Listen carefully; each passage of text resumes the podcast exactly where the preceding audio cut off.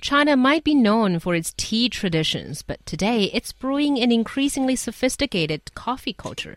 A growing number of Chinese developed a taste for traditionally Western beverage, and cafe chains have grown rapidly in number during the past several years. So, how fast do you think that coffee is expanding in China? And I should first answer this question by saying that I've been drinking more coffee than before, basically because there's cheap coffee available. Yeah, I feel like I've been drinking more coffee than before as well. Um, I think, like you said, that's probably uh, because China is still relatively uh, a big market with a lot of potential. Because mm-hmm. after all, on average, a Chinese person only drinks five cups of coffee a year. So when you compare that with the world's average of 240 cups, so of course, like there's still so much to go.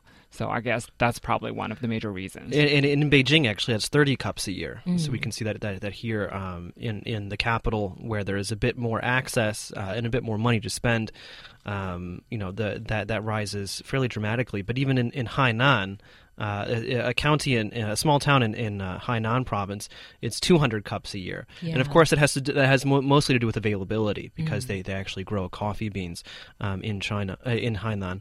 Um, but really, I mean, definitely, um, Chinese people are drinking more coffee. It, it's quite obvious, especially if you if you walk around um, any any pretty much anywhere here in Beijing. But increasingly, and I think this is the most important part. Increasingly, we're seeing you know foreign brands, but also um, kind of you know crappy Chinese brands. I have to say, um, popping up all over in second and third third tier cities. And the thing is with these crappy with crappy Chinese brands, they they, they sell themselves as a as a luxury, as a place where you go you go you you you, you pay you know. Uh, double what it should be for a very small kind of crappy cup of coffee, um, and then it's like a status symbol almost. Yeah. Whereas I think Starbucks, for example, I think Starbucks, number one, every single coffee company in China or that wants to work in China needs to get down on their hands and knees and thank Starbucks for all the work that they've done in educating the Chinese consumer. Yeah, I do think so because when they first uh, entered China, you know, there was no such a topic as to whether China is a coffee drinking country, right. you know, but they've sort of nurtured the market. And, the th- and, and that's and that's the thing about Starbucks. Look, if we were back in the states, I would never drink Starbucks coffee. Mm. I think there are, there are other options out there, cheaper options mm. that are mm. just as good, um, especially if I want to make coffee at home. However, um, Starbucks, as far as I can tell, uh, and this is this is even true of other foreign brands, is is the most consistent and the best price coffee that you can that you can find. Yeah, uh, Starbucks or no Starbucks, I do think that the whole coffee house culture or cafe culture is here developing very fast as well, if not faster than the consumption of coffee itself. You know, because you know you hear young people say, "Oh, I want to own a coffee house mm-hmm. when I mm-hmm. have money," or you know, I want to start a business, maybe a coffee house. Okay, this might be off topic, but but I feel like um, a big part of that probably has to do with the popularity of the sitcom Friends. Mm. You know, with oh Central God. Perk, Central Perk with uh, being such a popular place for hangout, yeah. so people naturally have this uh, idea that oh, when I grow up, I want to have a coffee house. Yeah, and you see a lot of people sitting in Starbucks or any other coffee house, not even drinking coffee. You know, they might be having a cake or eating something else. You know, they might not be the uh, coffee drinkers, but they just like to be in a coffee house. I think. Yeah, and it's it's just very different. I think I think it really just uh, is is a reflection of especially the younger generation's aspirations, uh, and also in some senses their their embracing of certain aspects of, of Western culture. And so, you know, why why is it that, that more more people want to open coffee houses versus tea houses? And I think one of the biggest things there is is that tea is old. Uh, mm. Tea and, and also tea is everywhere.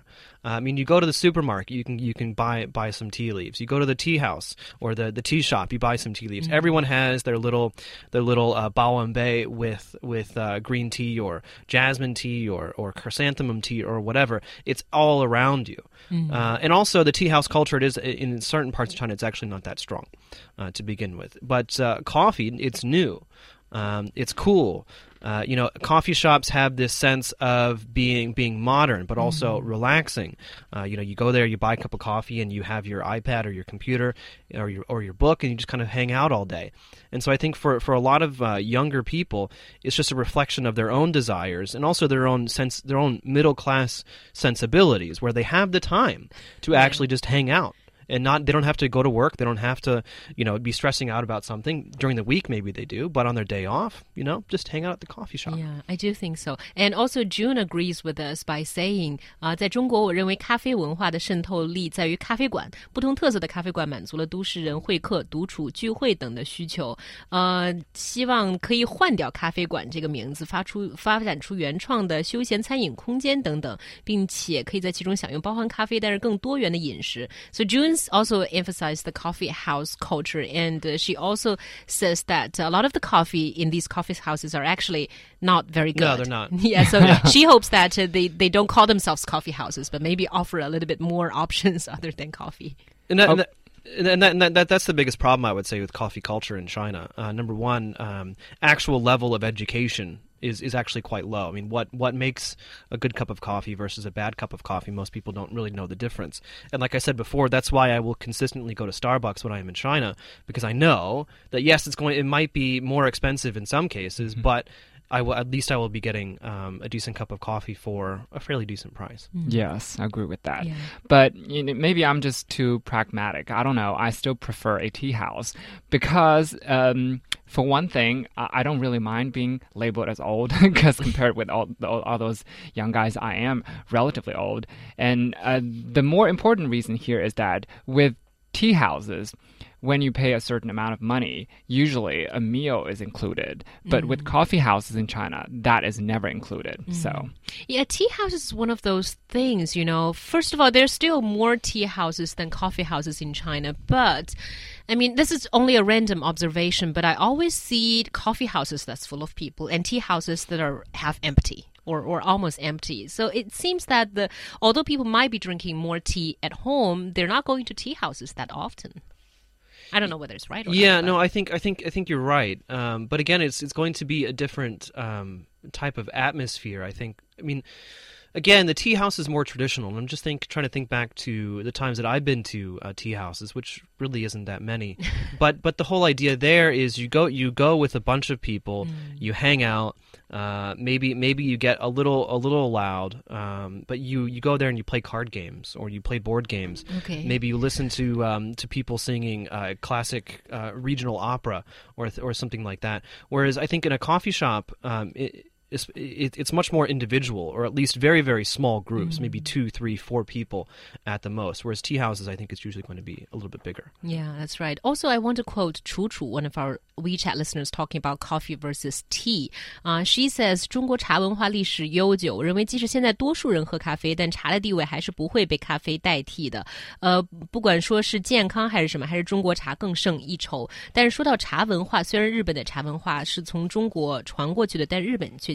将其发扬光大了。 so Chu Chu says that tea cannot be replaced by coffee, but she also thinks that we need to work more on this whole promoting tea culture thing because apparently Japan is doing a better job. Well, also, I just I just want to say that the the physical effects of coffee are are, are a lot more obvious and much stronger than than tea.